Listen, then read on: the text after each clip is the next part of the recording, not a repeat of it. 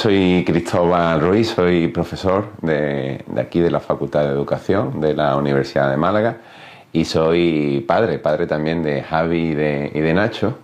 Y en esa doble vertiente de ese profesor y de ese padre, pues ahí ando preocupado y ocupado en el ámbito de, la educación, en el mundo de la, educación.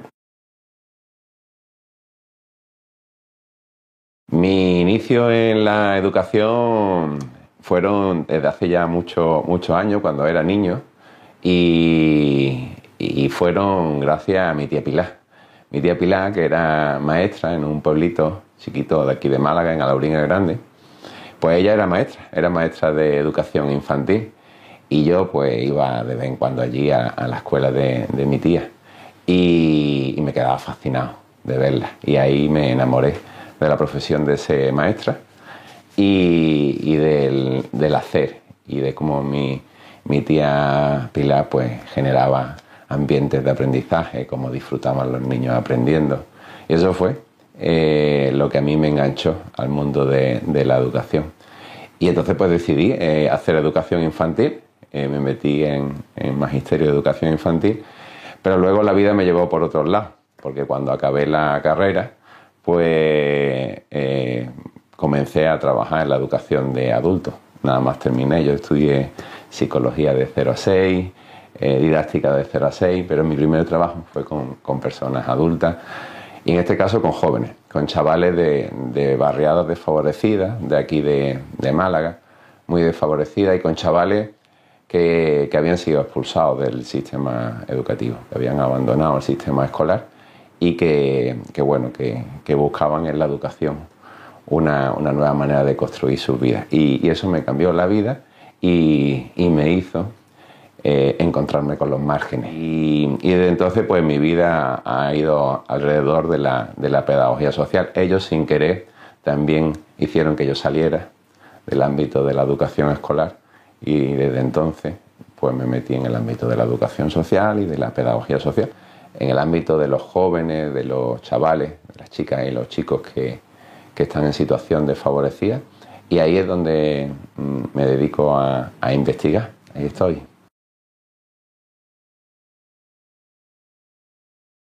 Bueno, mm, en los años de, hacer los estudios de doctorado, pues bueno, nos juntamos una serie de gente, coincidimos una serie de gente estudiando, eh, haciendo los, cursos de doctorado y posteriormente las tesis, que más allá de, lo que íbamos aprendiendo, o mejor dicho, desde lo que íbamos aprendiendo en los cursos de, doctorado, después nosotros por nuestra cuenta íbamos gestionando por una serie de, inquietudes, de, debate, eh, íbamos haciendo lectura, íbamos haciendo eh, trabajo, que, que de alguna manera nos iban nos, íbamos como ayudando, acompañando mutuamente en, eso, en esos aprendizajes. ¿no? Mm. Creamos una, una, revista que después no fuimos capaces de darle continuidad, ¿no? una revista barbecho de reflexión socioeducativa, que, que fue una revista eh, que el propio proceso de construir la revista fue en sí un proceso muy, muy educativo. ¿no? Tuvimos posibilidad de entrevistas a gente muy, muy interesante dentro del ámbito nacional e internacional de, la pedagogía. Y, fue un movimiento súper interesante el que, que, creamos desde ahí. Después de ahí, pues surgieron distintas investigaciones. Algunos de nosotros de ese grupo después nos quedamos aquí en la universidad trabajando. Y, y bueno, fue, digamos que fueron unos años de formación muy, muy intensos. Yo empecé aquí en la universidad investigando en el ámbito de la pedagogía social y tuve la enorme suerte de, empezar con, José Manuel Esteve. Él fue mi, director de tesis y con él empecé a dar clases aquí en la universidad. Y, él siempre eh, nos decía una cosa eh, que a mí siempre se me quedó grabada, ¿no? que, todos los niños necesitaban de la educación, pero nosotros como, grupo de investigación nos teníamos que volcar con, esos chavales que más, que más lo necesitaban. ¿no? Y, entonces ahí empezaron mis inicios, ahí me, formé con, José Manuel y con un equipo de profesores de aquí, de la facultad, con los que aprendí cosas súper importantes eh, del departamento de didáctica, del departamento de, teoría, de, muchos departamentos. Y, y, después aprendí con un grupo de, clase excepcional, con unos compañeros excepcionales tanto en pedagogía como en el doctorado. Y ahí se sembró, sembraron un montón de inquietudes y un montón de, de inquietudes compartidas. Sí. Toda mi trayectoria de investigación al final ha sido ahí, en, el ámbito de la pedagogía social y en el ámbito de los márgenes. Ha habido distintas cosas en mi vida que, que, siempre me han llevado a, a ir un poco a, los márgenes. ¿no? Eh, el encontrarme en, en, los estudios de doctorado con gente similar que tenía también preocupación por los márgenes eh, para mí muy importante siempre ha sido mi padre, que mi padre ha, sido una persona con un compromiso social, un compromiso ético muy, muy marcado. Mm, mi madre, que siempre está muy preocupada por el tacto pedagógico, aunque ella no, no lo llame así, pero ella lo ha vivido así. Entonces para mí han sido claves eh, importantes pa para, para focalizar eh, mi trayectoria personal y mi trayectoria académica en el ámbito de, de, los grupos más desfavorecidos. Mi experiencia al margen de, la universidad, el, pertenecer a, comunidades de base, para mí la teología de liberación, eh, Pablo Freire, eh, algunos elementos que han sido como muy sustanciales a la hora de, situarme en el mundo y de tener una posición en el mundo y en, y en la sociedad. Y entonces, como os decía, pues enganché con el grupo de investigación de José Manuel, estuvimos desarrollando distintos proyectos en el ámbito de la inmigración y ahí eh, me he ido desarrollando. Es otra, otra vía importante en la que me he desarrollado también con jóvenes, en este caso con, con jóvenes gitanos de, de una barriada muy desfavorecida de aquí de, de, Málaga, que también me ha marcado mucho personalmente a nivel de trayectoria, y el barrio de los Asperones. Para el que no es de Málaga, es un barrio que, que está en la parte de atrás de Málaga. Eh, no, es, no es la Málaga de Picasso, no es la Málaga de Antonio Bandera, no es la Málaga de, de, la, de los museos, y es eh, ese barrio de, que digamos que, que está oculto y que físicamente está en la parte de atrás de Málaga y es un barrio de chabolas eh, donde nacen, crecen niños de hace 35 años y, es un barrio que todavía se mantiene en Málaga y que está muy cerquita del campus universitario, de hecho linda con el campus universitario, somos vecinos y ahí hay un contraste entre lo que es la Málaga tecnológica, la Málaga de la universidad y después eh, la Málaga, digamos, pues desfavorecida, la Málaga que está al margen. Y, y ahí, pues, en, en, los principios yo empecé, eh, porque cuando era joven, era un chaval, pues era voluntario allí en el barrio. Y después, conforme fui creciendo, eh, fui unificando lo que era mi, trayectoria vital de, voluntario, de persona voluntaria allí en el barrio, con el, el, hecho de, de investigar y de preocuparme desde mi profesión, pues qué podía hacer allí y allí hemos estado desarrollando distintas investigaciones. Y, y, entre los chavales migrantes y los chavales de Asperones pues han dado mi vida, casi toda mi trayectoria profesional, porque en los veintitantos años que llevo en la universidad siempre me he dedicado a, esto, a estos dos colectivos y, y de ellos he aprendido cosas extraordinarias.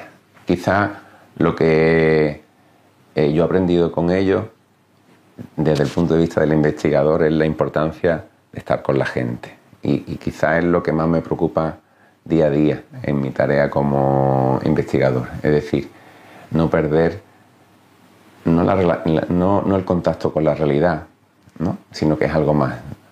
Sería como no perder el contacto con la gente, con, con lo que la gente siente y con lo que la gente vive y con lo que los niños viven. ¿no? Y para mí, lo que ellos me han enseñado es la importancia de hacer una investigación que tenga sentido común, una investigación que sea de sentido común.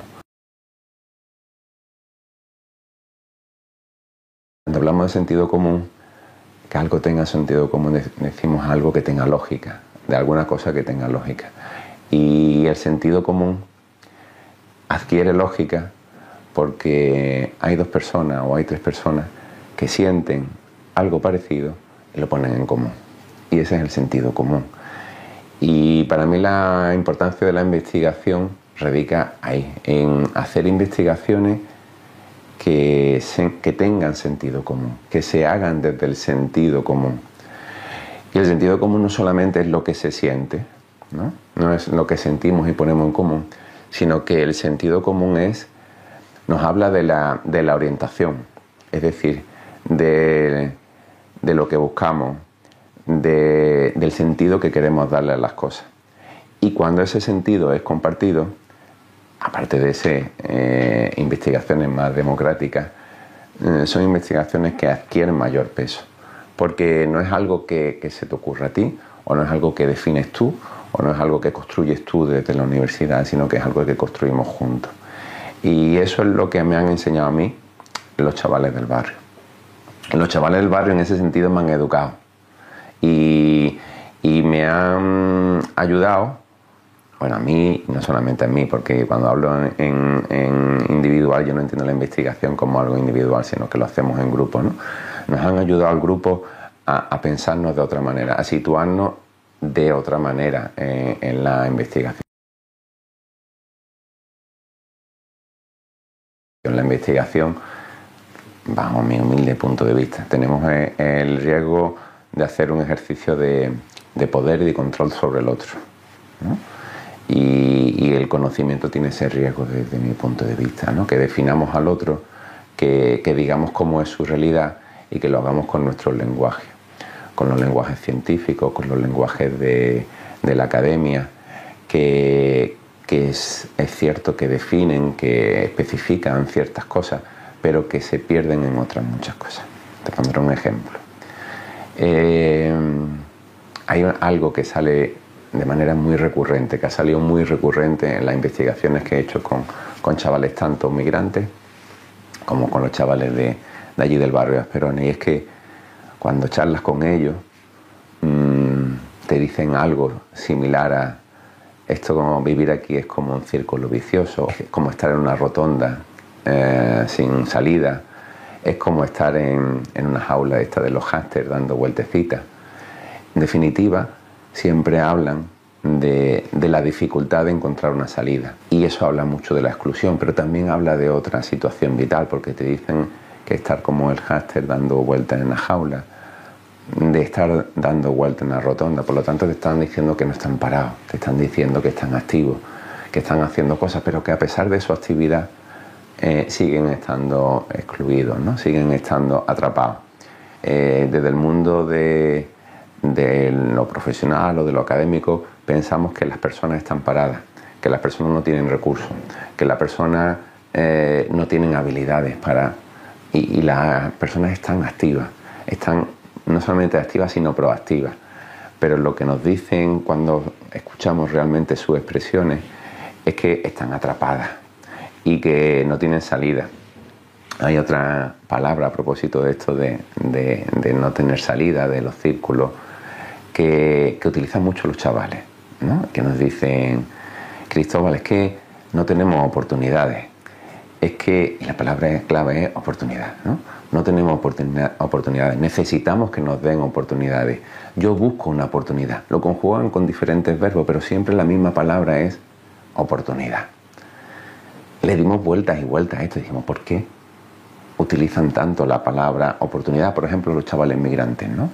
Total, nos fuimos a la etimología de la palabra oportunidad. Y la palabra oportunidad es súper interesante, porque la palabra oportunidad en su etimología viene de portus, que es estar frente al puerto. Lo utilizaban los navegantes de, de la época clásica, cuando estaban perdidos en una tempestad y de repente veían un faro y se encontraban frente al puerto. Y el estar frente al puerto era una salida, una salida a la tempestad. era súper interesante y se nos puso la piel de gallina. Cuando eh, leímos este significado de la etimología y veíamos que lo estaban diciendo los chavales que venían en una patera y que buscan en, en Europa un puerto, una salida. Y lo mismo hacen los chavales del barrio, buscan una salida. Cuando buscan una salida, buscar una salida es ir derecho a una salida. Entonces, lo que están reclamando con la oportunidad los chavales es el derecho a una salida. El derecho a una salida que es lo contrario a estar metido en el círculo sin salida. Escuchar a la gente al final, mm, escuchar los lenguajes de la gente, escuchar que una oportunidad no es que piden eh, la caridad o piden una dádiva o que piden la beneficencia, sino lo que piden es el derecho de una, a tener una salida.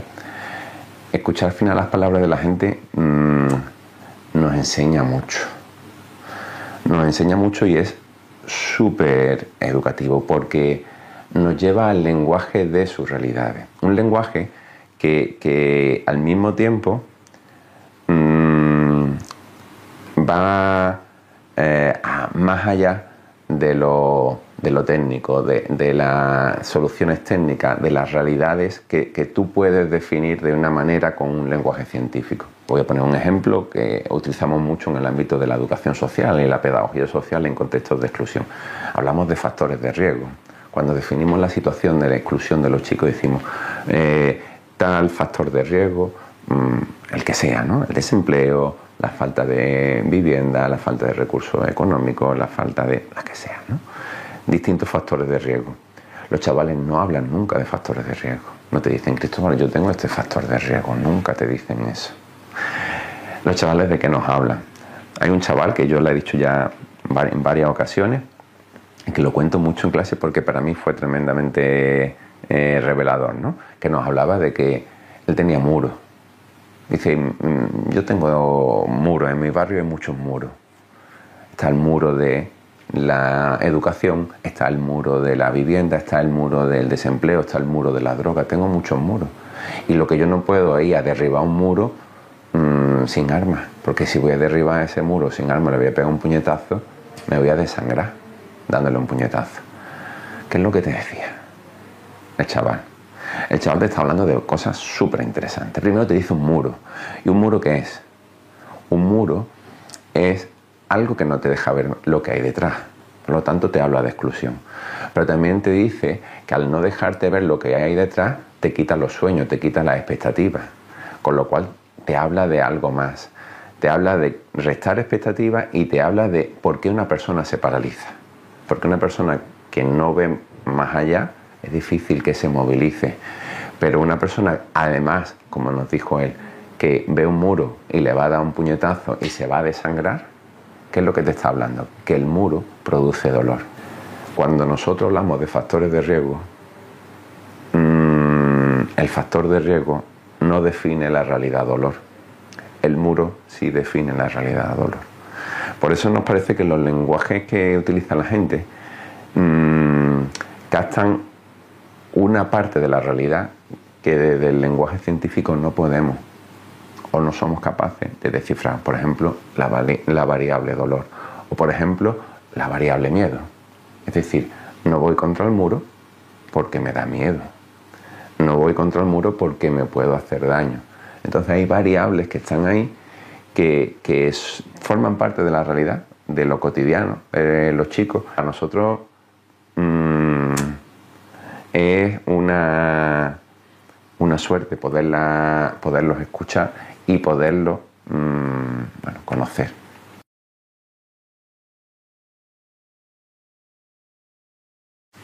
Esto que, os estaba comentando tiene que ver mucho, mm, nuestra trayectoria o mi trayectoria con, muchos compañeros del grupo de investigación ha estado muy ligada a la investigación cualitativa, en, la que con la que hemos intentado aprender eh, o comprender mejor eh, el valor que la gente le da a la realidad o a ciertas realidades.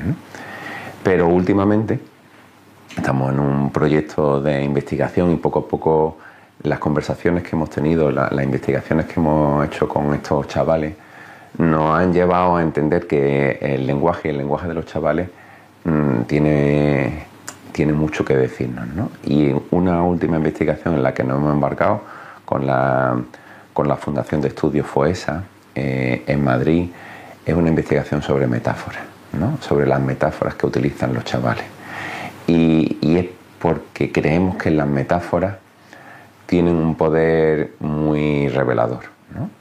Eh, las metáforas, como, como ya decía Riquet, como decía Derrida, es un puente.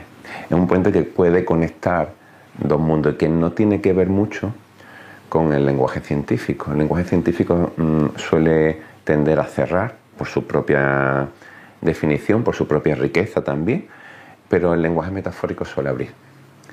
Porque eh, mm, conecta con significado que al ser mm, interpretables de distintas maneras y ser comunes, ser como espacios comunes, te da pie a, conectar distintos mundos. ¿no? Y, después la metáfora, otra cualidad que tiene, es que eh, te permite descubrir mundos y significados que, van más allá de las propias palabras. De hecho, la palabra metáfora significa eso, metáforas, ¿no? ir más allá de, las palabras. Y, eso es lo que buscamos con, esta investigación, conocer más allá de, de, lo que nos dicen las palabras y buscar puentes. ¿no? Y ahí eh, conecto con la idea de márgenes. ¿no? Eh, los márgenes es un sitio súper interesante sobre lo que construirnos. Porque los márgenes, de hecho vuestra revista se llama Márgenes, ¿no? El margen es el sitio que nos guía, ¿no? Es el sitio que nos guía para empezar a escribir, ¿no? En un blog en una libreta, el margen es desde el que nos escribimos, ¿no? Pero el margen lo podemos conjugar con distintas preposiciones, ¿no? Podemos estar en los márgenes, podemos estar desde los márgenes, podemos estar con los márgenes, podemos estar en distintas situaciones, ¿no? Alrededor de los márgenes. A mí me parece que, que una sociedad se tiene que construir desde los márgenes, ¿no? Y, y la metáfora está en el puzzle, ¿no? Los puzzles los construimos, se empieza a construir un puzzle desde los márgenes, porque los márgenes nos guían y nos centran en cuáles son los espacios que debemos ir construyendo y cómo debemos ir construyendo las piezas.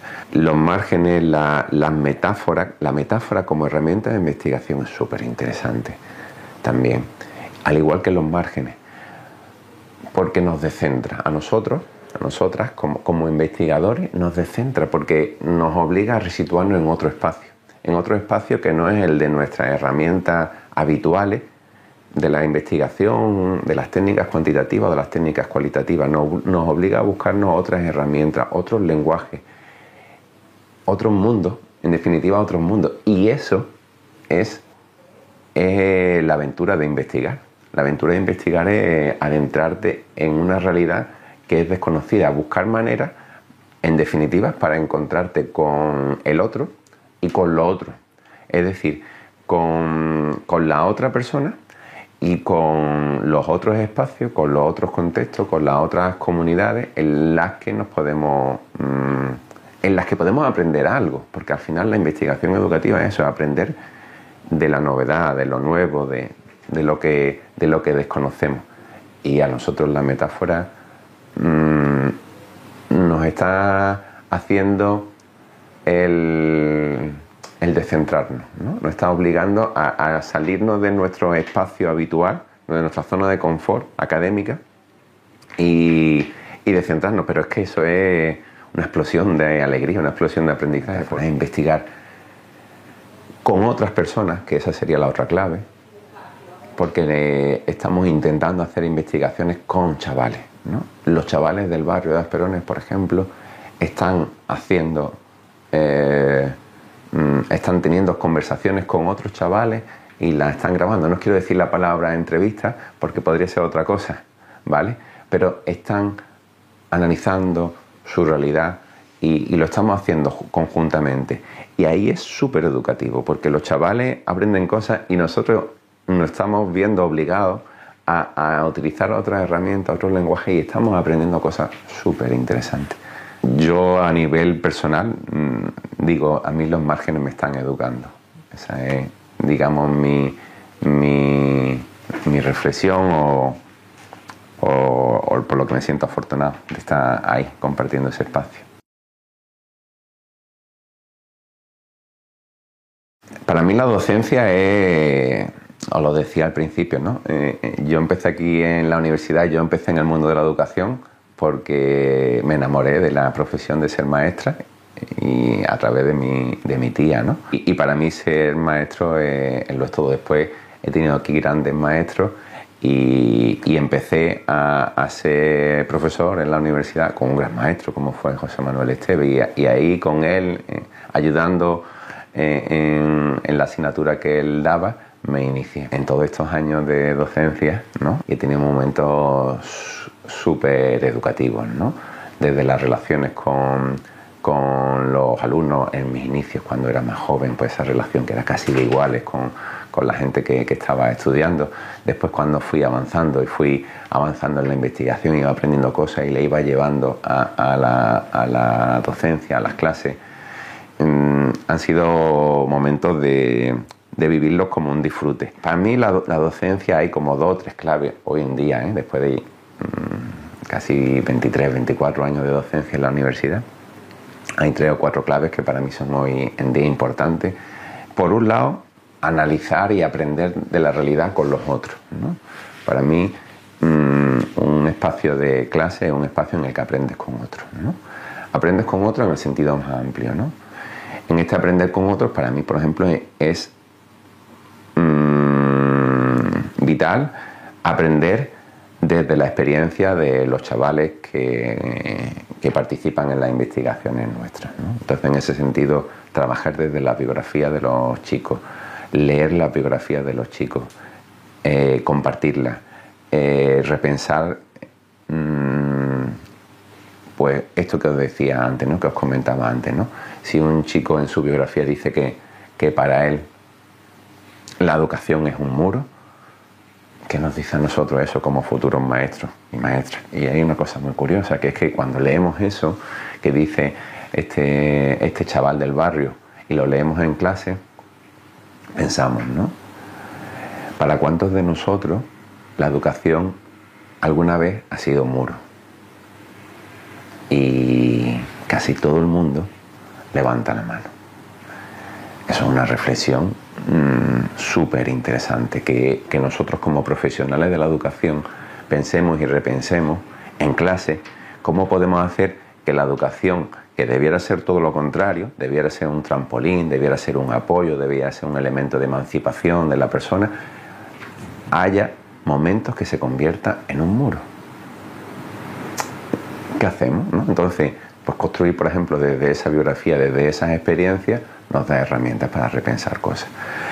Después hay otra, otro segundo elemento, el aprender eh, desde proyectos de aprendizaje de servicio. ¿no? El, utilizar esta metodología, a mí personalmente, mm, me parece tremendamente educativo para todos los que participamos, tanto para la gente que está en clase, como para la gente de la comunidad o las comunidades con las que enganchamos esos proyectos, como para mí como, docente. Es decir, aprender desde, desde las realidades eh, cotidianas, desde las necesidades, desde las potencialidades que tienen las comunidades en el ámbito mío de la pedagogía social, ¿no?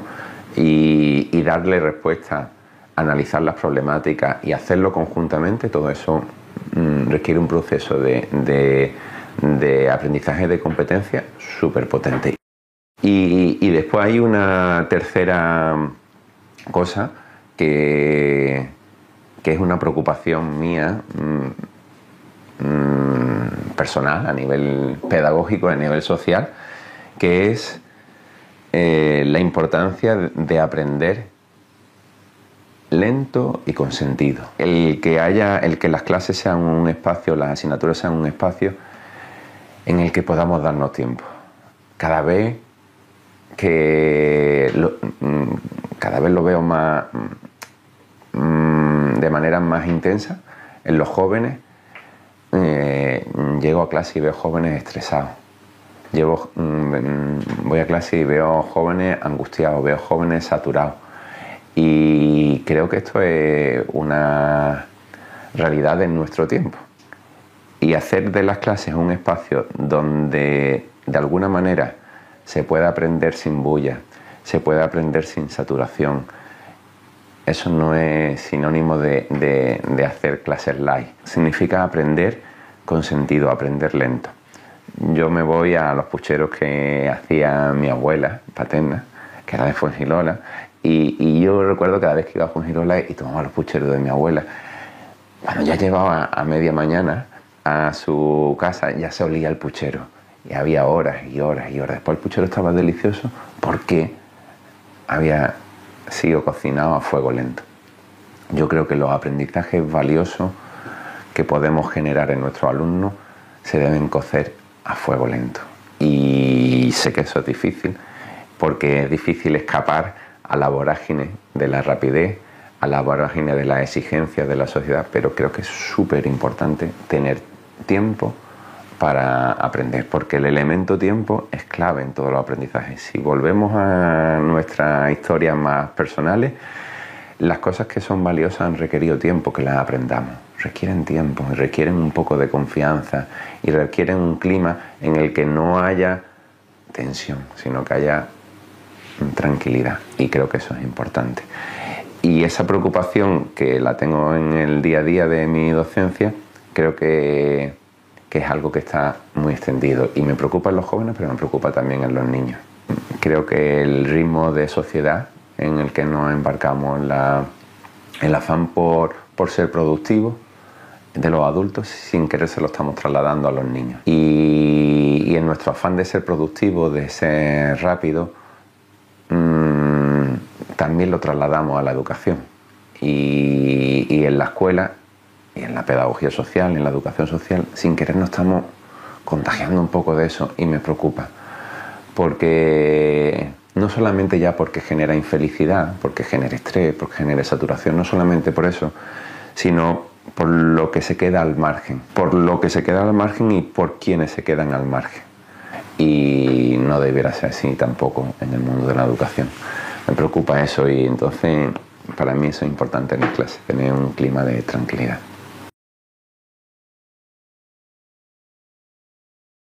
Bueno, después con respecto a retos de la educación social, mm, yo creo que la, educación social tiene muchos retos porque vivimos una sociedad con, mucho riesgo social, con mucha vulnerabilidad social, con mucha potencialidad también, porque la educación social en ese sentido no solamente es un ámbito de la pedagogía para el ámbito de la exclusión o de la marginación, sino que también la pedagogía social, la educación social es para todas y para todos el desarrollo comunitario, el desarrollo de, la educación permanente de adultos, pero quizás como gran reto que creo que tiene la, educación eh, social es intentar construirse desde lo que fueron sus orígenes, que fue eh, el compromiso social, eh, la construcción de, una nueva profesión que nacía desde el seno de la comunidad, de los movimientos eh, comunitario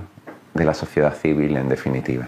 Eh, la educación social tiene el riesgo de convertirse en una profesión que al final, eh, sin quererlo, esté orientada al control social. La educación social no puede ser una herramienta de control, de dominio o del otro, y tiene ese riesgo.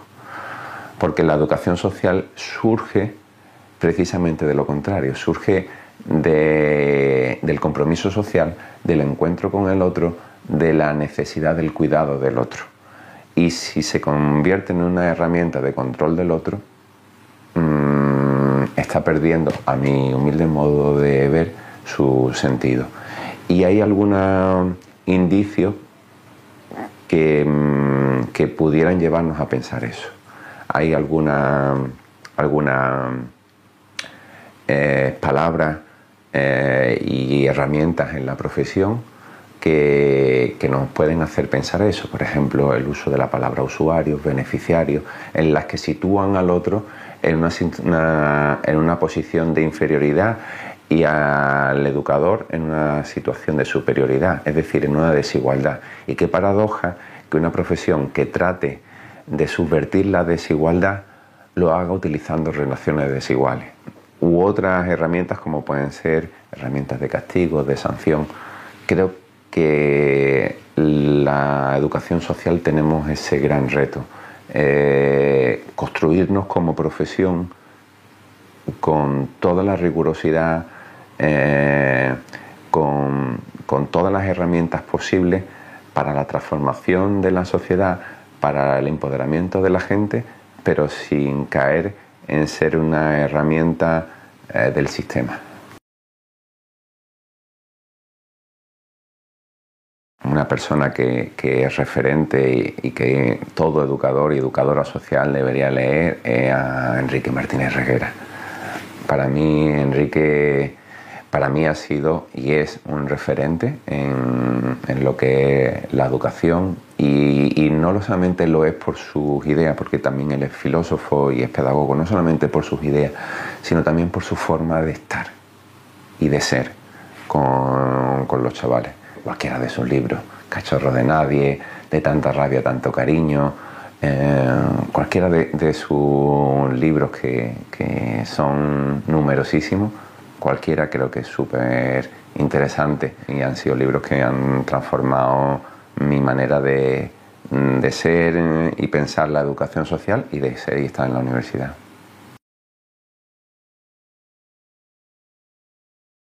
Para terminar, daros las gracias por esta oportunidad de, bueno, de charlar con, vosotras, con vosotros. Y, y, nada, y daros la enhorabuena por la por la iniciativa que habéis tenido, por crear la revista, por mantenerla, el título de la revista, que el título ya posiciona. El, estar en los márgenes y el escribir desde los márgenes es importante, ¿no? y que haya una revista eh, aquí en la Facultad de, Educación de Málaga, que, que se sitúe ahí y que sitúe el interés educativo desde ahí eh, me parece súper importante.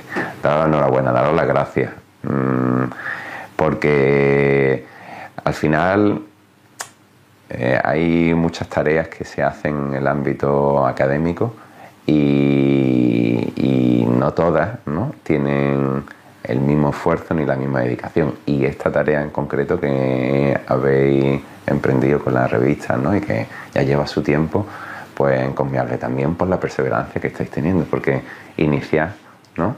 Es fácil, nosotros iniciamos un pequeño proyectito de, revistas que después no fuimos capaces de darle continuidad a vosotros, lo estoy dando. Que siga así porque seguro que, que va a dar frutos muy interesantes, la revista va a seguir dando frutos muy interesantes.